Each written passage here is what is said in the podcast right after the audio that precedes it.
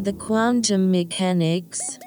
Yes, we are the Quantum Mechanics. We're the paranormal podcast for the believers, the doubters, and everyone in between. Um, Weather Watch update. I think we'll carry on the paranormal theme. I was thinking reasonable weather to capture images of Bigfoot is the weather today. That's true. Although he's going to be a sweaty Bigfoot. It's really quite humid. It's, it's humid. It is humid, but I'm not sure how that affects a cryptid like Bigfoot. I reckon he will be. He's sort of wiping his brow and dripping off his arms. It's not a nice image. Yeah, no, and and they apparently stink anyway, so he's going to be. They do. It's going to be very stinky. Um, I think it would be amiss of us not to mention David Grusch. I think that's how you pronounce his name. Pronounce his name at the top of the show. Uh, given the coverage it's had in the media the past week, Yeah. especially in mainstream media, I mean, it's been amazing. Yes. Um, for those of you who don't know, Grusch is a former military intelligence officer. He was testifying in front of the US House Oversight Committee looking at UAPs and UFOs. And there were some key takeaways from his testimony, and they had former military pilots like David Fravor, who was involved in the Tic Tac UFO incident. I know he's been on a few things before. I mean, Ben, we could have done a whole podcast on the hearings, but it has been covered extensively. So I just wanted to talk about the key takeaways for me and the feeling I got from it. Um, so, I mean, the key, the key ones were sightings of UAPs and UFOs by pilots, both military and commercial, according to the testimony, are just commonplace, right? Yeah. That's that really. That was one of the most shocking things. Wherever the navy is exercising, I think he said. Yeah, yeah. He also testified that he was informed there's been, in his words, a multi decade UAP crash retrieval and reverse engineering program, which kind of backs up a lot of what Bob Lazar has talked Absolutely, absolutely. I've been looking at his channels to see if he's said anything, but he hasn't yet. As he's kept quiet so far. Yeah. Um, Grusch also said that he'd interviewed officials who had direct knowledge of aircraft with, I quote, non human origins and so called, I quote, biolo- biologics, I think he described it as, bi- biologics recovered from some craft. Now, that is the first time I think I've heard anyone with some kind of official credibility talking about that. Yeah, it was a confusing word as well because I know what he means, but I, I guess it's a more technical word than I'm used to. But if that, it was when he said that that, um, I guess I really sat up because you can talk about machines and you can, uh, you you can sort of debate, oh, do they come from China? Do they come from Russia? And machines are machines, but um, DNA that we don't recognize, Yeah. that is they're very different. Yeah, I mean, there was some incredible stuff there, and uh, I guess it was impactful enough to be taken seriously by the mainstream media. But I was left with a weird feeling after it all, and I've been really digging deep to find out why I felt uncomfortable with the whole thing. And this is a weird connection, Ben, but strangely, it left me thinking about John Lydon's quote at the end of the Sex Pistols' infamous US tour in 1978. that is a bit of a leap to was like- story, okay, go on. but on that tour and that um, that that final gig, a frustrated and downbeat Johnny Rotten said the words to the audience after the last song. Ever get the feeling you've been cheated? Uh, mm, yeah. And I think that's how I've been feeling about the explosive testimony um, about UFOs and this alien visitation. I'm not doubting that Grusch and others who testified believe what they're saying, not at all. But it did leave me wondering from the testimony, it felt like UFOs are permanently flying around airspace.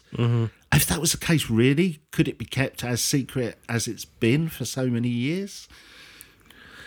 I suppose a blip on a radar and somebody reporting it are very different to actual physical evidence. Yeah. And I think there's also that thing, you know, we know that airline pilots have been grounded for reporting UFOs. Yeah, that is true, but it's still a lot of people to kind of It is a lot of cover people. up. The other thing that I heard reported was that the Department of Defense approved or at least agreed to Grusch's testifying. and that left me with the bigger question of why. Yeah. Why would they do that? I Yeah. mean, you think of all the people that the FBI and defense and the military have, you know, come after for leaking secrets less impactful than this one. Yeah, I'm. Uh, so you're sort of suggesting maybe there is a nefarious sort of bigger game plan going on here. Yeah, because for me, I took, I thought, is this another step in you know full and real disclosure? Mm-hmm. But it does beg the question. It seems that process seems to be taking a hell of a long time. It's know? very slow, isn't it? It's disclosure by a thousand revelations. Yeah, exactly. And I don't know. Is it? I, I just keep coming back to. Is it kind of some form of misdirection that's about secret US technology or technology from someone like China? And this is all about, you know, almost like a a magician, bit of misdirection. You know, mm-hmm. look over here. So those two things, it's either there is something going on, and this is the start of a slow disclosure process, or you know it's to cover up something else so i, I don't know I- it's always the case isn't it with these ufo things no matter what the evidence or testimony comes out there's always a bit of you that goes this is a rabbit hole and they're trying to stick us down one area of the maze rather than another area so Yes. i don't know Yeah, and then of course the CIA came out and said we don't know anything about this. yeah yeah I mean, it's very possible, isn't it, that um, the information is so siloed that it only exists within strata of personnel in different agencies and military sections. So perhaps, perhaps what the CIA is true, saying is true, and perhaps what Grusch is saying is true. Yeah, and like I said, I'm not doubting he he is telling what the truth as he's seen it or as Yes, he he's been believes it, told, yeah. but it's just what he's been told. I guess the real, you know, glimmer of hope out of the whole thing is the mainstream media is taking it seriously. It's Mm. not being reported as oh little green men. You know what I mean? It We haven't got the X Files music playing. yeah, exactly. And you know, you know, amazing revelations. You know what I mean? It's like it is being taken as a serious story. So I think if more serious journalists, I know the New York Post and people have been really good at looking into it in a serious way, but I think the more journalists that look into it, maybe the more we'll find out. I think that's absolutely right.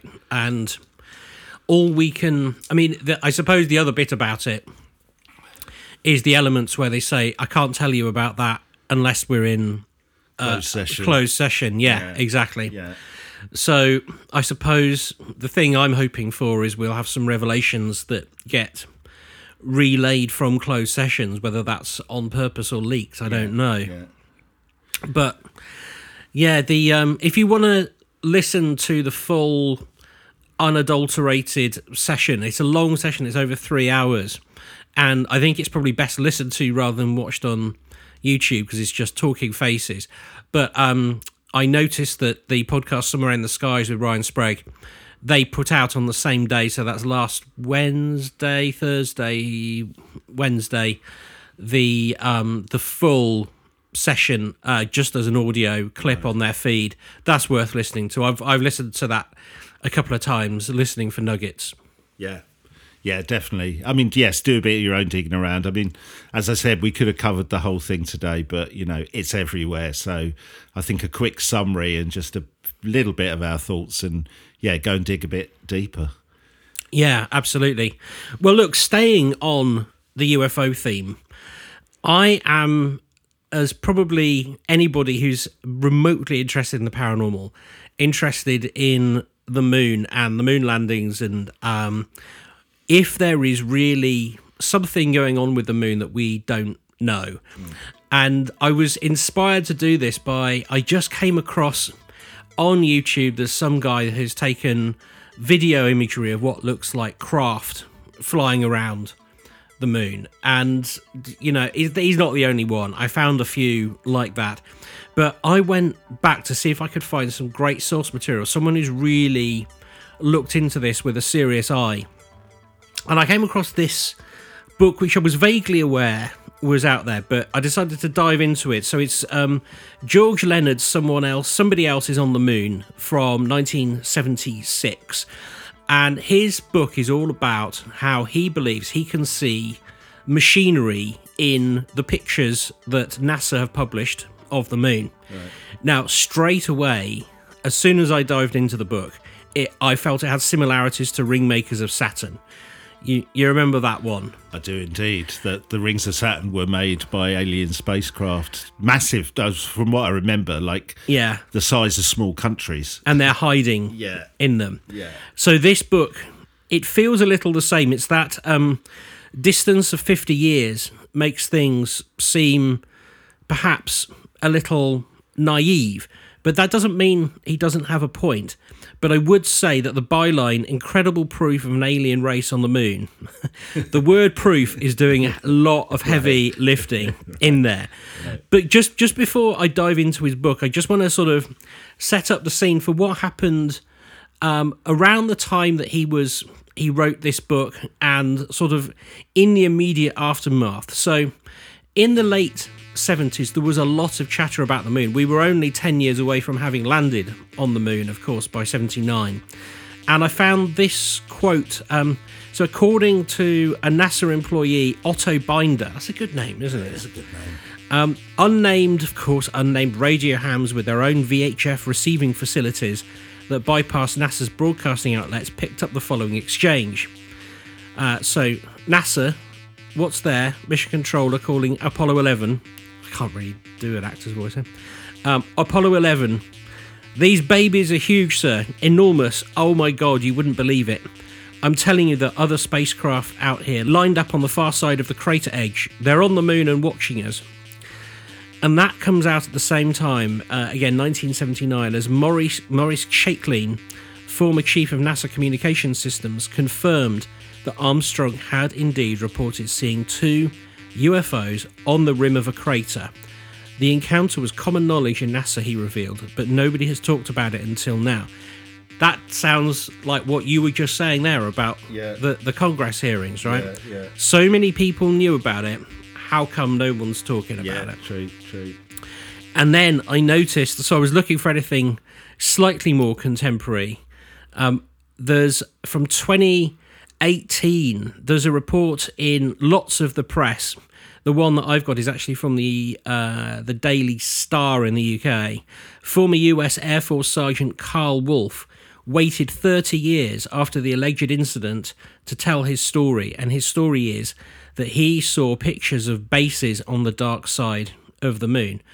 And in 2018, he died in a car accident just as he was beginning to tell everybody his story. Right. And I thought, well, yeah, I mean, possibly, possibly there's a conspiracy there. I, I guess you know I, I'm always struck by when you see those dramatizations of the Apollo missions. All the astronauts are driving like the top sports cars, aren't they? You know, these guys are risk takers, so you know They are. I'm not sure they're going to be you know setting their uh, their their speedo to just be five miles under the speed limit. No, no, no, no, exactly, exactly.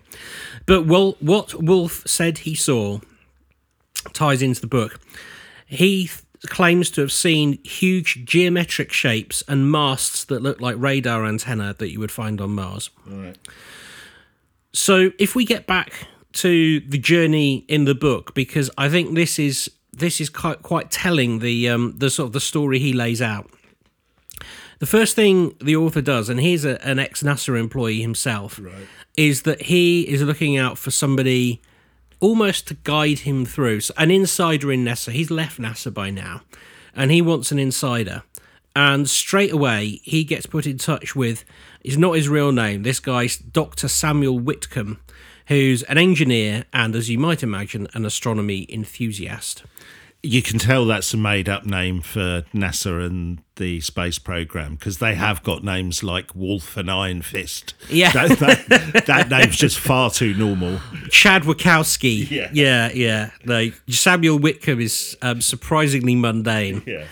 Um, but he appears through the book as a kind of. Um, in my notes, I said he's like a smoking man because he every so often the author kind of goes back to him and says, you know, where should I look now? What should I do? And he says, Oh, well, maybe you should look at this photograph. And I'm not telling you what to look for, but study the bottom right hand corner really carefully. You know, that kind of infuriating Yeah. evidence that Mulder never quite got, but was sort of intimated to.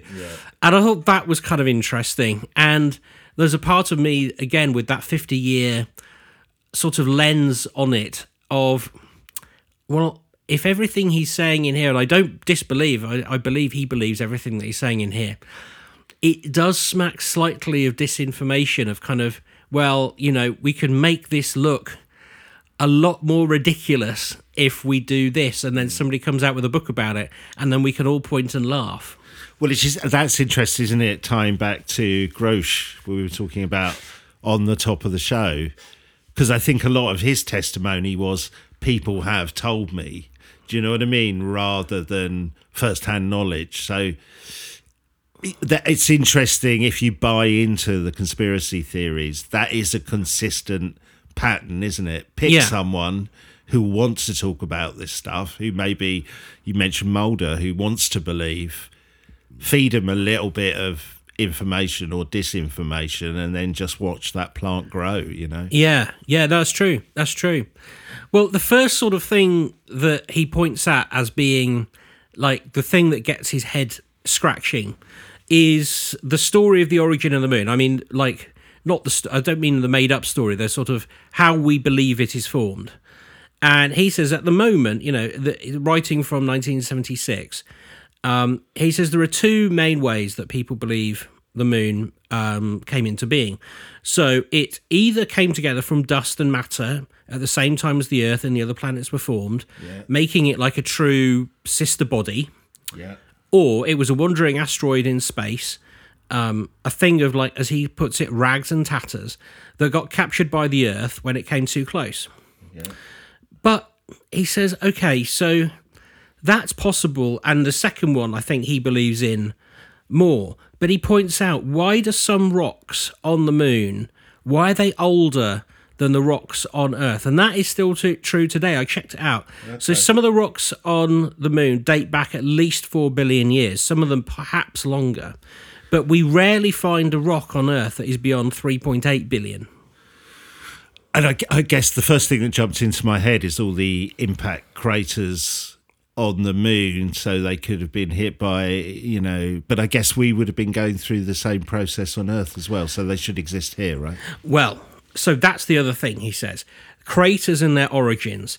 He believes that, again, we haven't got to the bottom of this. So he says um, the notion that volcanic eruptions formed a lot of craters is now out of fashion, and that is still not uh, not in fashion at all. yeah Um, he says some scientists believe that probably some of them were formed by volcanic uh, eruptions, but not the larger craters and not a significant percentage. And there are other theories to account for the origin of craters, but none of them, none of the theories really cover um, the whole the whole gamut. They can't explain the huge craters and the little craters and the different ways that they manifest. So some of the little ones have little spray patterns around them. You know that sort of familiar thing. Some of the larger ones have no spray patterns at all. He he claims, which um I didn't realise, but um he, so he and again he says you know and wouldn't the earth but then of course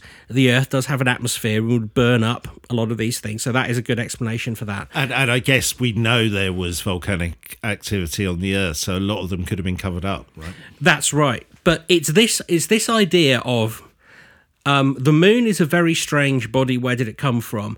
And these craters are ill explained that leads him to sort of question what NASA might be saying internally. And he says that he believes that there's a lot of NASA scientists who talk privately about the spraying and carving that can clearly be seen on many NASA photographs. So, in this case, by spraying, I mean suspended um, molecules of um, dust in in the air around craters, and this is where he starts moving into right, so these are some of the things that I've seen, and move straight from the this sort of curious question as to what could have caused all these craters.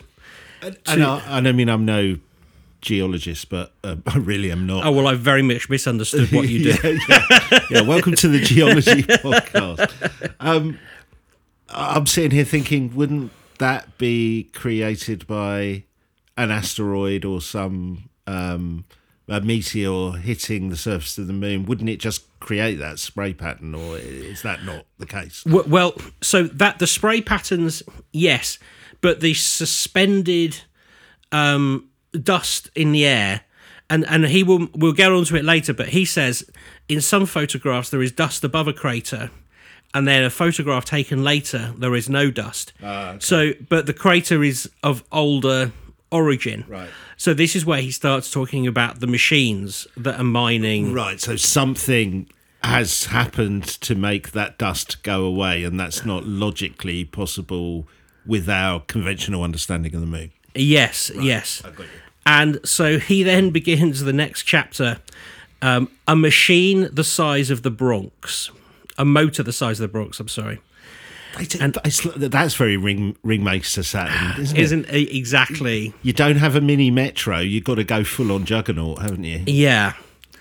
And so he and and you can look this up if you like. So I'm going to reference a few photographs. These photographs are at the back of his book. Unfortunately, because this is a reproduction of the original pressing of the book, the the plates haven't survived brilliantly in the reproduction, and the photographs at the back of the book are very very difficult to make anything out of. I've even used a magnifying glass.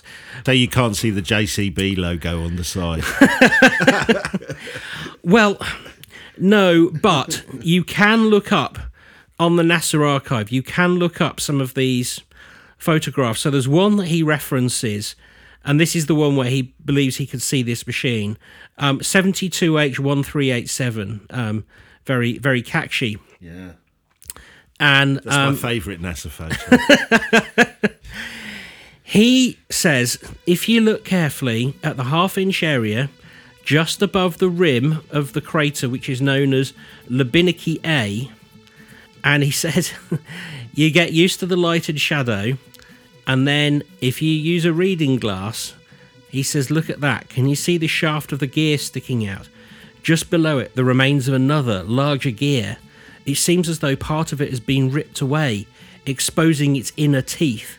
And he's drawn a little a little diagram, um, which um, unfortunately is worse than the diagram that I drew when I did remote viewing. But he says he can see this, and to test whether he thinks, you know, whether he's seeing things or not. And I will give him this: he isn't just going, "Yep, I see this." He goes and finds another friend of his from NASA, and again, it's it's a um, it's a made up name. And he says, without setting him up, he says, "Look, have a look at this photograph, this specific area. I want you to draw and write what you see. If you match what I have drawn, then you buy me dinner. If you can't see what I can see, I'll buy you dinner. And he says at the end of the chapter, he's buying him dinner. So he claims that this other NASA scientist draws the similar gear fashion. And basically, he takes this as agreement that he is seeing what he is seeing. He believes this is a machine.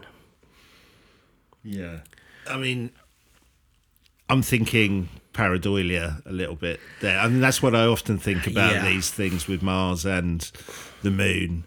You know, and there was there was there was a cloud one quite recently where it looked like a lion. You know, and it made the papers. So when you look at it, it looks like a lion. So if you said draw that cloud, you draw a lion, but that doesn't mean it's a lion. Do you know what I mean? Well, so interesting what you say about pareidolia, because he then goes on to talk about well, if there are mining operations down there, then presumably you might leave some more, I guess, uh, created shapes rather than nature shapes. Right, symmetrical. Well, the first thing that he says he can see is a fleur de lis. Um, and he says in, it's positioned inside this specific crater And he describes it, he says, Inside the crater rim at 10 o'clock is a marvellous sculpture highlighted by the sun. It's a perfect design at the top of a rock pillar, symmetrical from top to bottom. And he draws it down below and he says the fleur de lis is particularly interesting because it appears on the floor of another crater that is being worked on.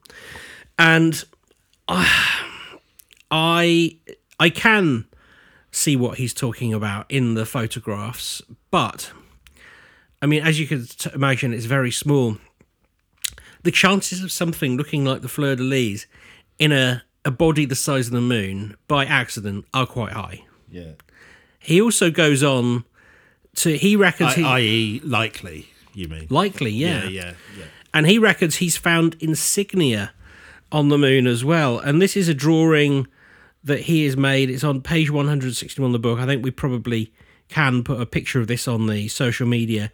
He says it was taken from a camera 3.7 miles above the moon's surface um, in orbit. And he's right. It does look like human writing. You could see a capital A, another capital A, an I, an R, a C, a P, and possibly a V. But D- d- are these just random letters, or is he seeing some kind of pattern in the word? Well, a he- word being formed. he's not seeing a word. He is saying that there is perhaps it's a marking of some sort. So he talks about whether it is uh, like left for us Right. or whether it is something that the people who are working the moon, the ob- the, the, the whoever it is that is working the moon has left it there. But he doesn't answer the question: Why are they writing in English? Yeah. It doesn't. It doesn't make any sense. But he uses Maybe this. it's a translation thing that, you know, what they're doing is for the Apollo mission. It's just a sign that says no parking. Well, the, yeah, he does say that. He does yeah, say really? that it Yeah. could just be. Don't come here. Yes, it could just be marking saying this mine is finished or something like that. wow. And it's just a, it's just our pareidolia that it looks like our alphabet. Right. I think it's more likely that that is how the rocks have crumbled. Unfortunately. So then we move on to something that he seen. He thinks that he could see all over the moon, and he calls them X drones. And the way he describes them is the most numerous kind of rig on the moon is a huge object looking like two crossed earthworms. They vary in size from under a mile to three miles in any direction. They are not straight edged and they are dull metallic in appearance, as are the super rigs described above. So that's the massive machine I was talking about. Although they can lift one or two legs in doing their work, they do not, as they stand, um, as they lie flat on the ground, unlike the super rigs which um, sit erect. How does he know they can lift their legs? Yeah, this is. Yeah, you see my problem with the, the right. author here. Okay. Their function, as we shall see, differs from the digging and ground moving functions of the super rig. Um, and he says, I call them the X drones because they're as good a name as any. It describes their shape and uh, denotes that they work. And he says, um, wherever there is a lot of work to be done in certain parts of the moon, the chances are excellent you will find these big X's slaving away, ripping and slicing crater rims, and pulling taut whatever material it is. They're used to stretch across ribs for cover, lifting hundreds of thousands of tons of weight at one time. You don't know that. How can you know that? And it, I, I'm, I'm curious on location because is is this all happening on? And I know it's not technically accurate, but the dark side of the moon for us. That's right. Yeah. Well, not all of it, but the vast majority. So so that yes. that would be an interesting study, wouldn't it? Would it? I'm just I'm sorry, I'm rolling with it, but if the dark side of the moon was completely different, looked like a mine surface, and the side that we get to look at, you know, every night isn't like that. That's that would be quite compelling evidence, wouldn't it? It would, and the two sides do look different, but that isn't necessarily. might be, yeah, because of the way it's set up and structured, and it doesn't rotate, right? Eh, That's exactly right. Yes, yes. So, um, and and the reason that he gives that he talks about the X drones this way is because, for example, he cites a particular photograph where um, the he can see that some rubble lies at the side of a crater, but the other side of the crater, the rubble, has disappeared. And he says, "Well, look, it's obviously been moved." I mean, has it obviously been moved? Has it? But that's the that's what he says. I mean, I may save this point, but maybe we'll come back to it. But what's striking me is let's go. I mean, we often do this. Let's go with this is all true. Let's go with I am the alien civilization.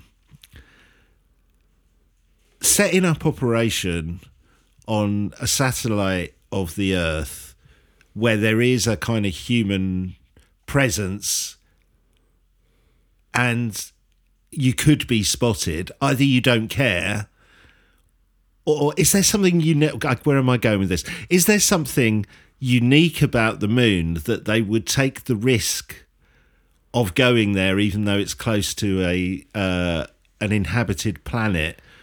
Either, either they're doing this mining operation all throughout the solar system, right? Because, or is there something unique about the moon in terms of what's on it? Well, I will come on to his theories later, but one of his theories is that maybe they're not mining for minerals. Maybe they're doing slow repairs on an ancient spacecraft.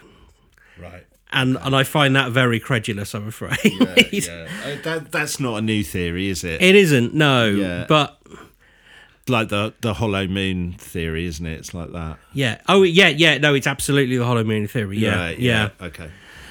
But just just to go back to his evidence, and I use those words um, advisedly, he does point out that crosses can be seen all over the moon. Well, it's the worms, isn't it? Well, no, these are crosses in the um, in the rock, Right. and he believes again these are features so that overhead craft can spot where they are going around the moon. I mean, in 1976, nobody had really thought of sat nav, I suppose.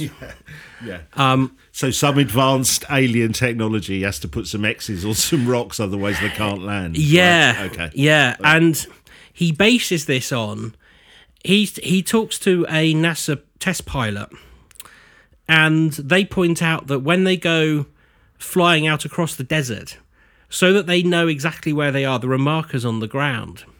And he says, "Well, that's what these must be markers."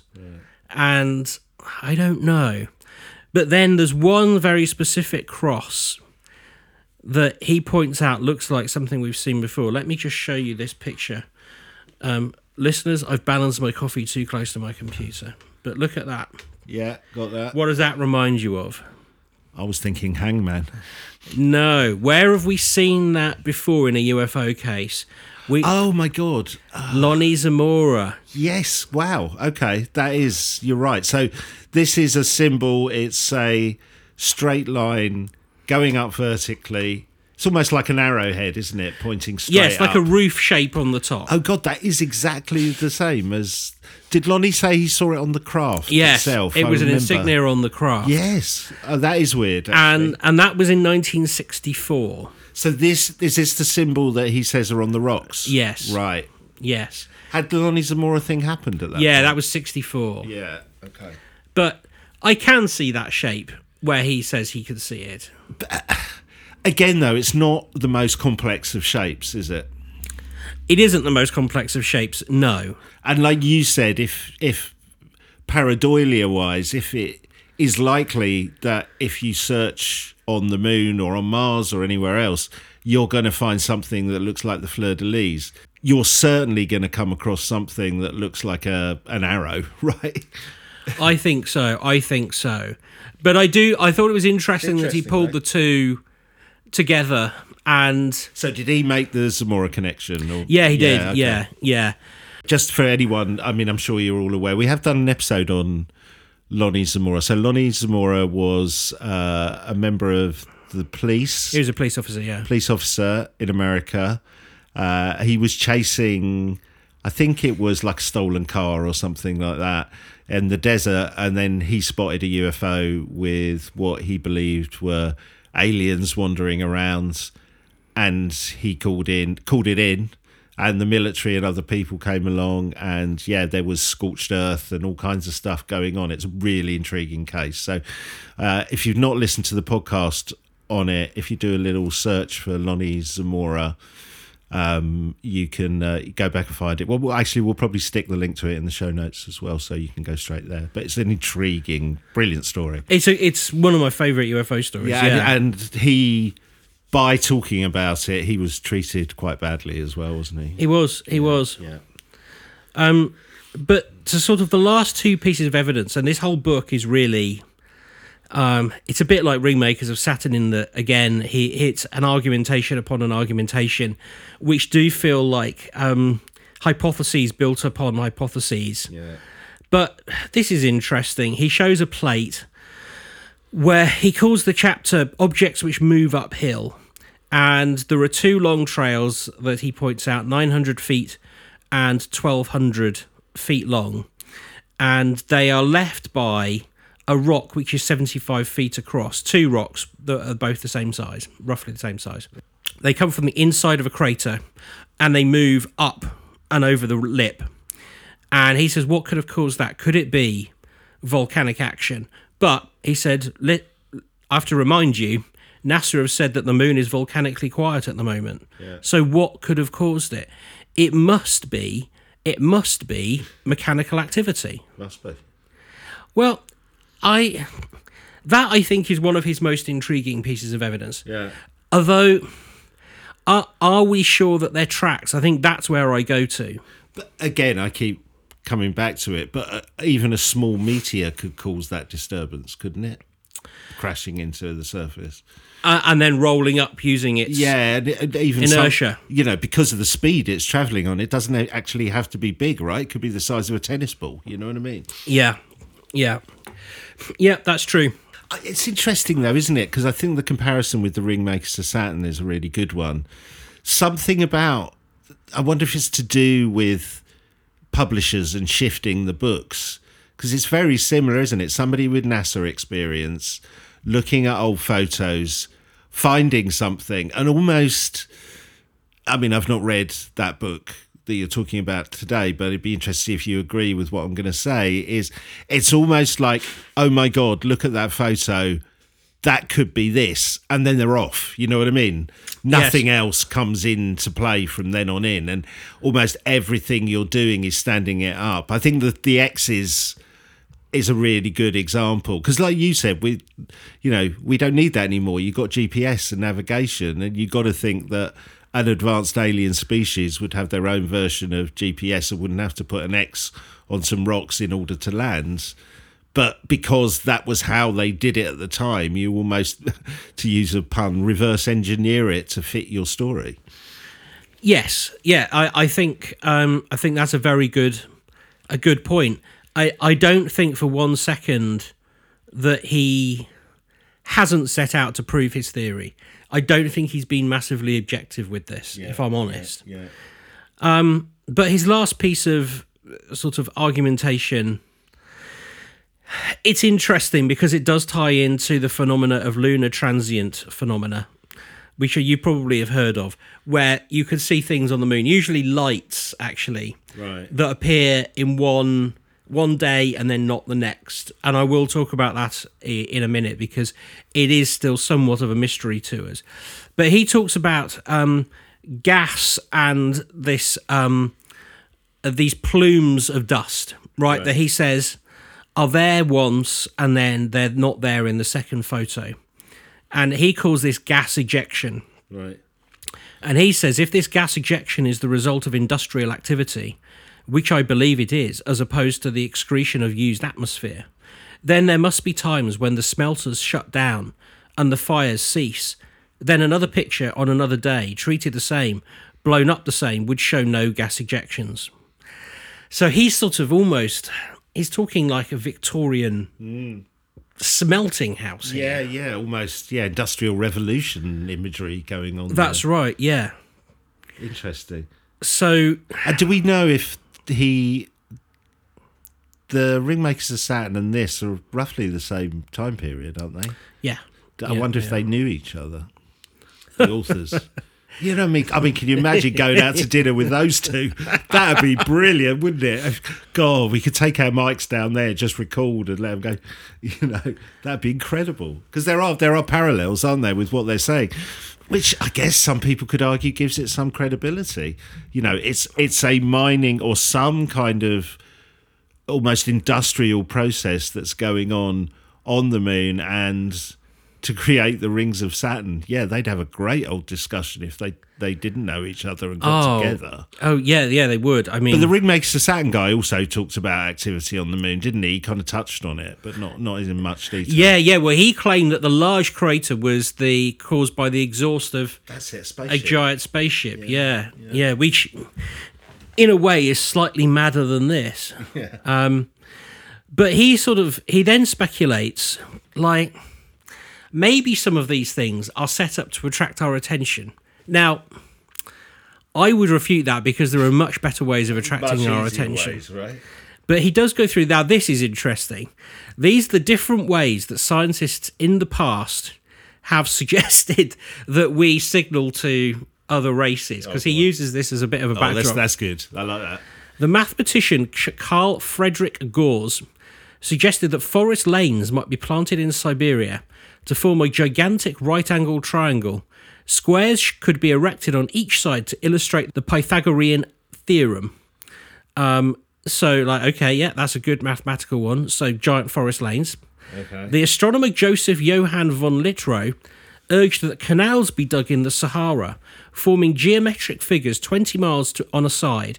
At night, kerosene could be spread over the water and lit.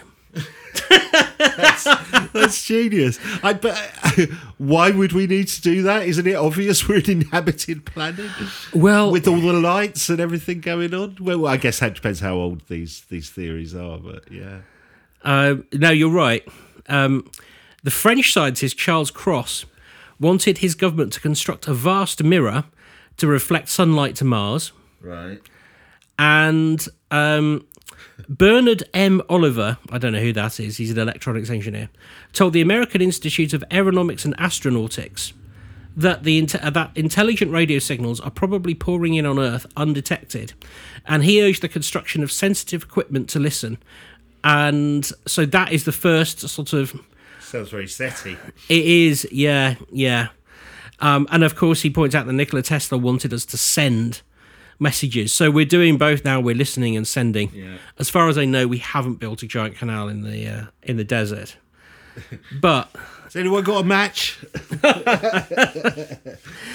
but he says, you know, whether that is true or not, whether those those fleur de lis. I mean, it's a kind of a bizarre thing, is it? How will we tell these humans we're here? Do they make a fleur de lis on the dark side of the Or moon? do, do, we just fly our huge spaceship into their atmosphere and say, We're wave here. at them? Yeah. Yeah, So- I'm, not, I'm not buying that. Are you? No, I'm not buying that. No.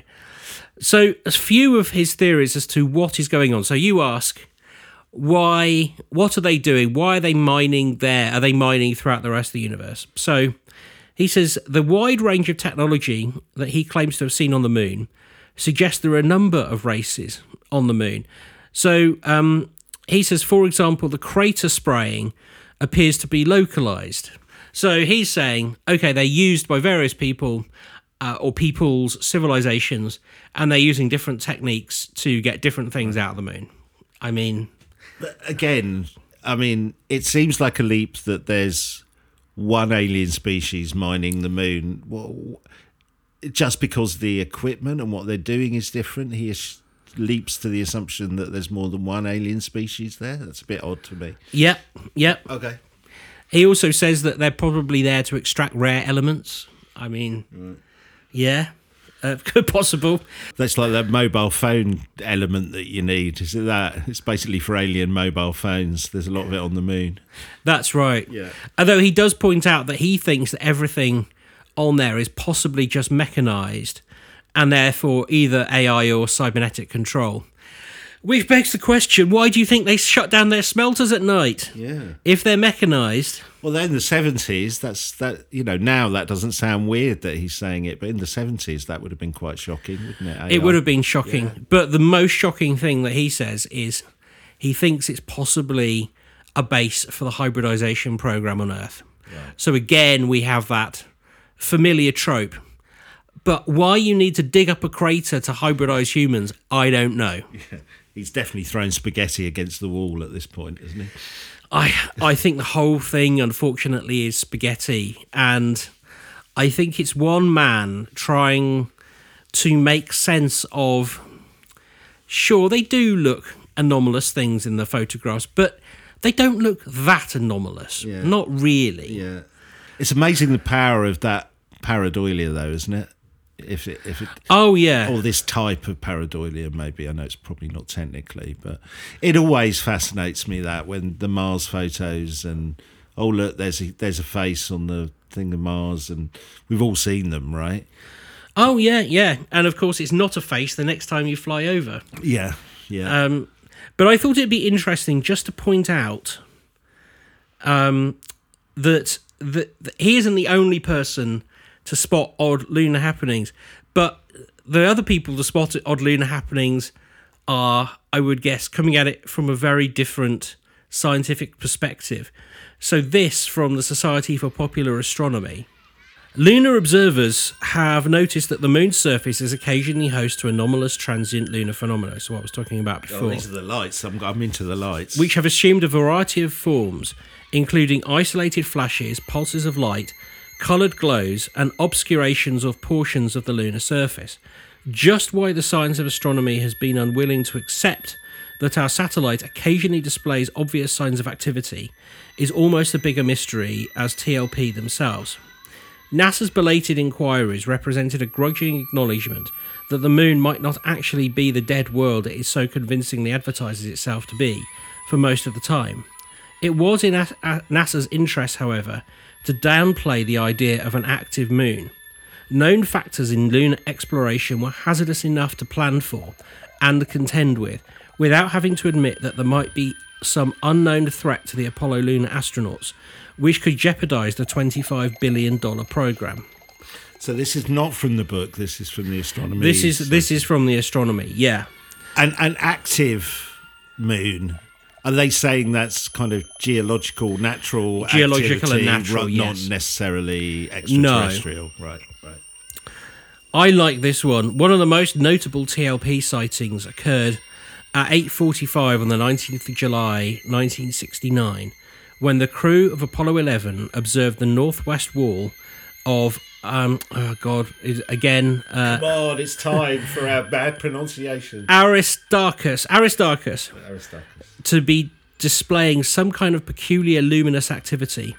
At the same time, German astronomers Pruss and Witt of the Institute for Space Research in Bochum, observing with a 150mm refractor, noted brightenings in our. I said it before. Artarchus lasting five to seven seconds. So they don't know what it is, but they observed it both at close range and at far uh, far distance, And it was verified by two sources. verified by two sources. wow, that is really interesting, that, isn't it?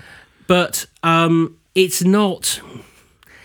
It's not a thing. It's not saying it's a mining operation. Yeah, yeah, yeah, It's yeah. literally saying that the NASA didn't sort of go, oh yeah, maybe it's some sort of weird geological thing, because they don't want somebody turning around and saying, well, you're not flying that twenty-five billion Yeah. dollar craft there then.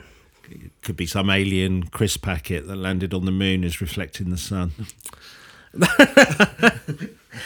But wouldn't you, if you knew this, if this was such a big secret around NASA, you'd do all you could to stay off the moon and stop looking at the moon, wouldn't you? Or the opposite. You'd, you know, you try and make first contact, and I, I don't know. Actually, I, I, I was thinking more the other way. Wouldn't, wouldn't we still be going back there, even secretly? Maybe we are. Well, we are going back. We are going back. Yeah, I because I I was looking because I don't know, like I until I looked into this, I sort of vaguely knew we were going back, but I didn't know when. This from space.com.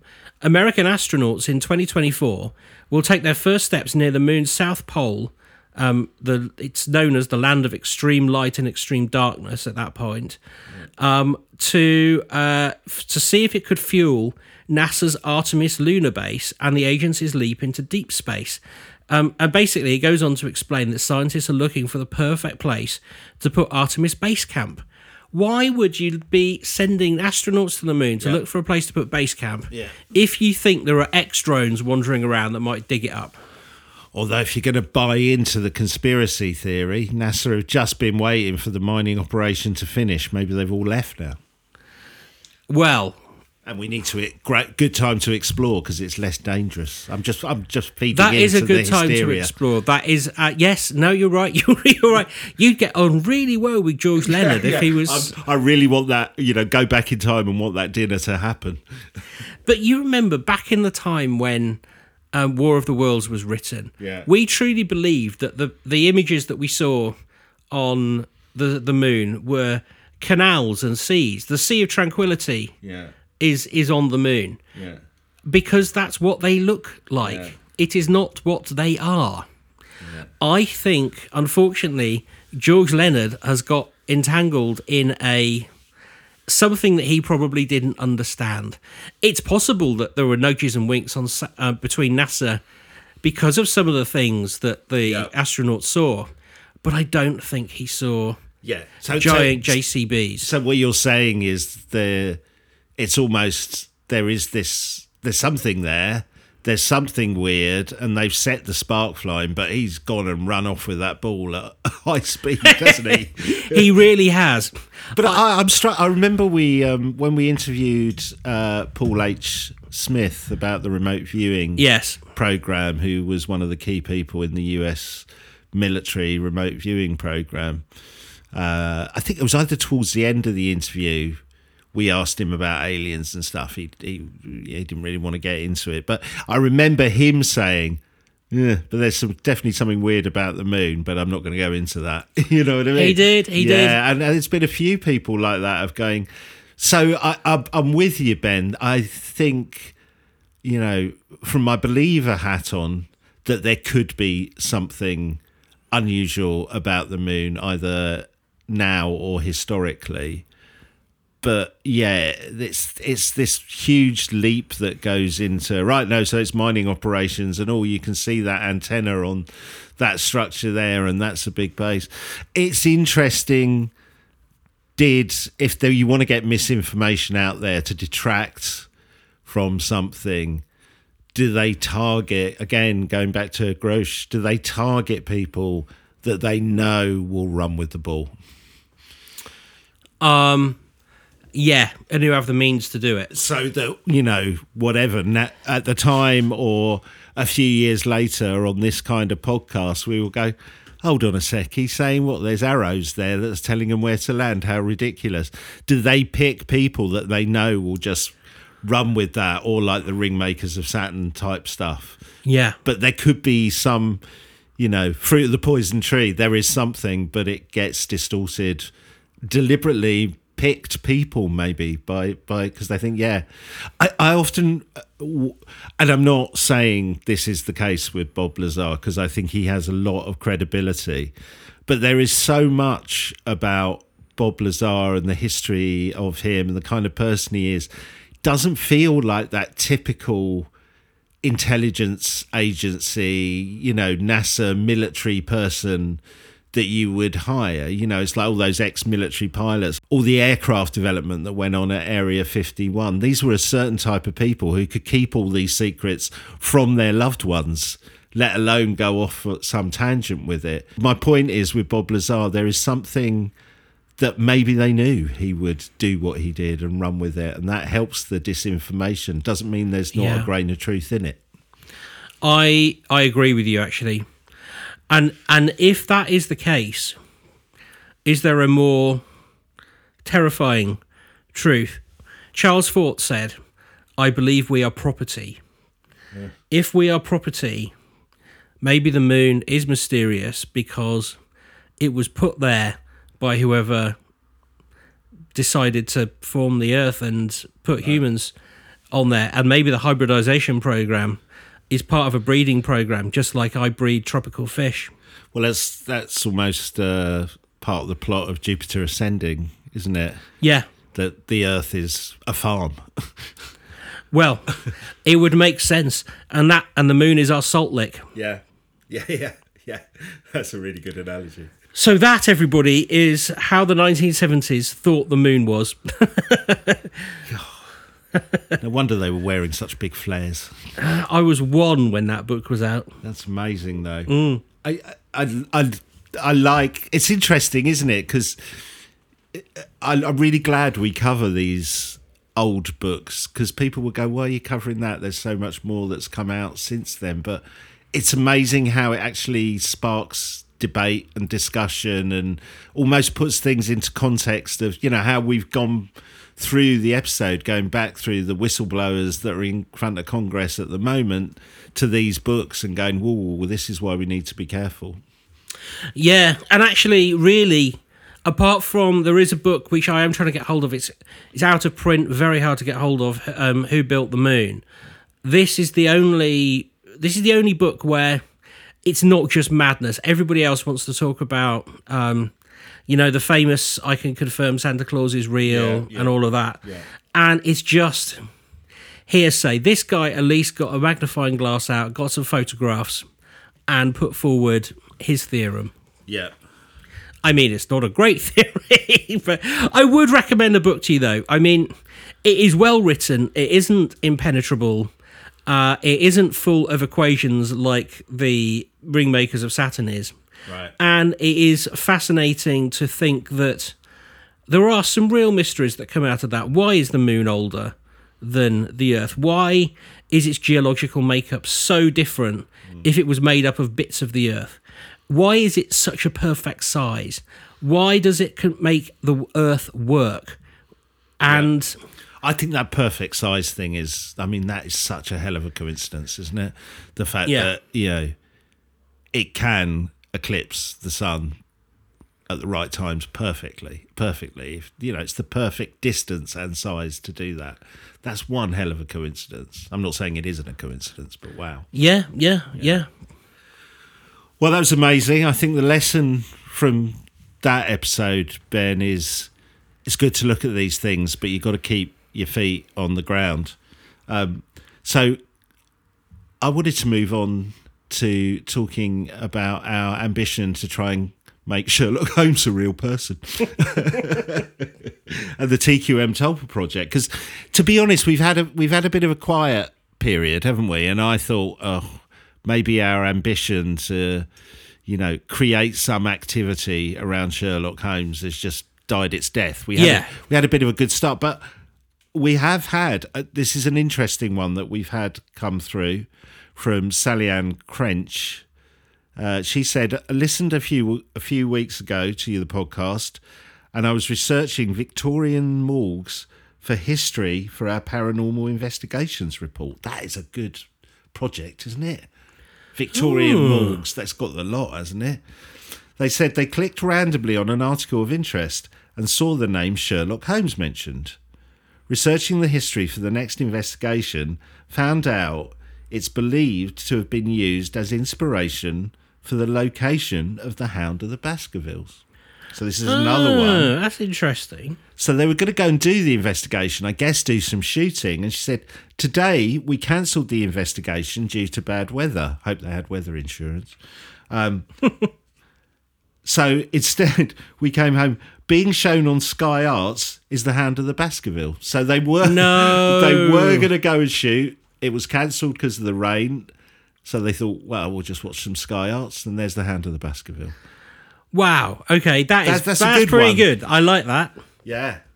I think what's coming out of this for me, all the good ones we get are people who are not trying to do the project. And we, you know, I, I know one of our patrons was saying he'd, he'd been doing it religiously um, every day and had nothing. So I think maybe that is it. Maybe what we should do over the next few weeks is almost forget about the TQM Tulpa project and Sherlock Holmes and then see if that sparks more. So it's like this experiment is evolving, isn't it? Different methods for trying to get something out of it.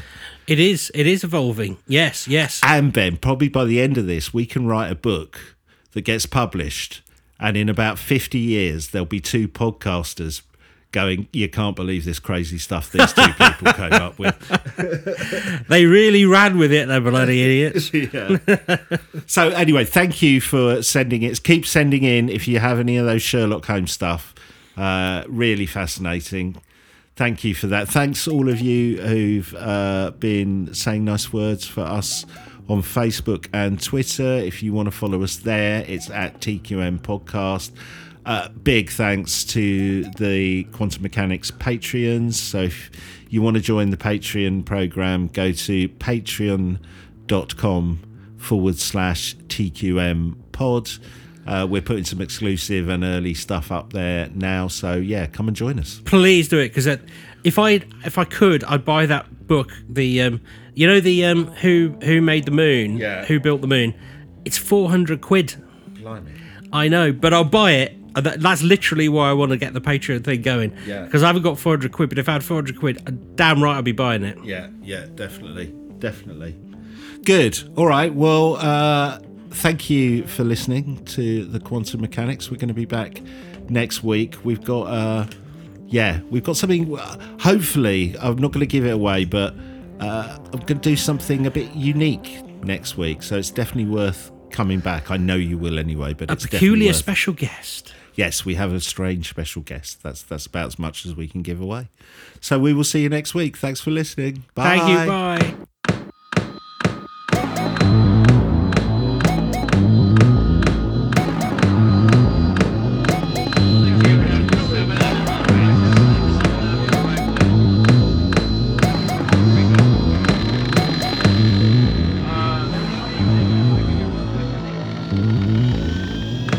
The quantum mechanics?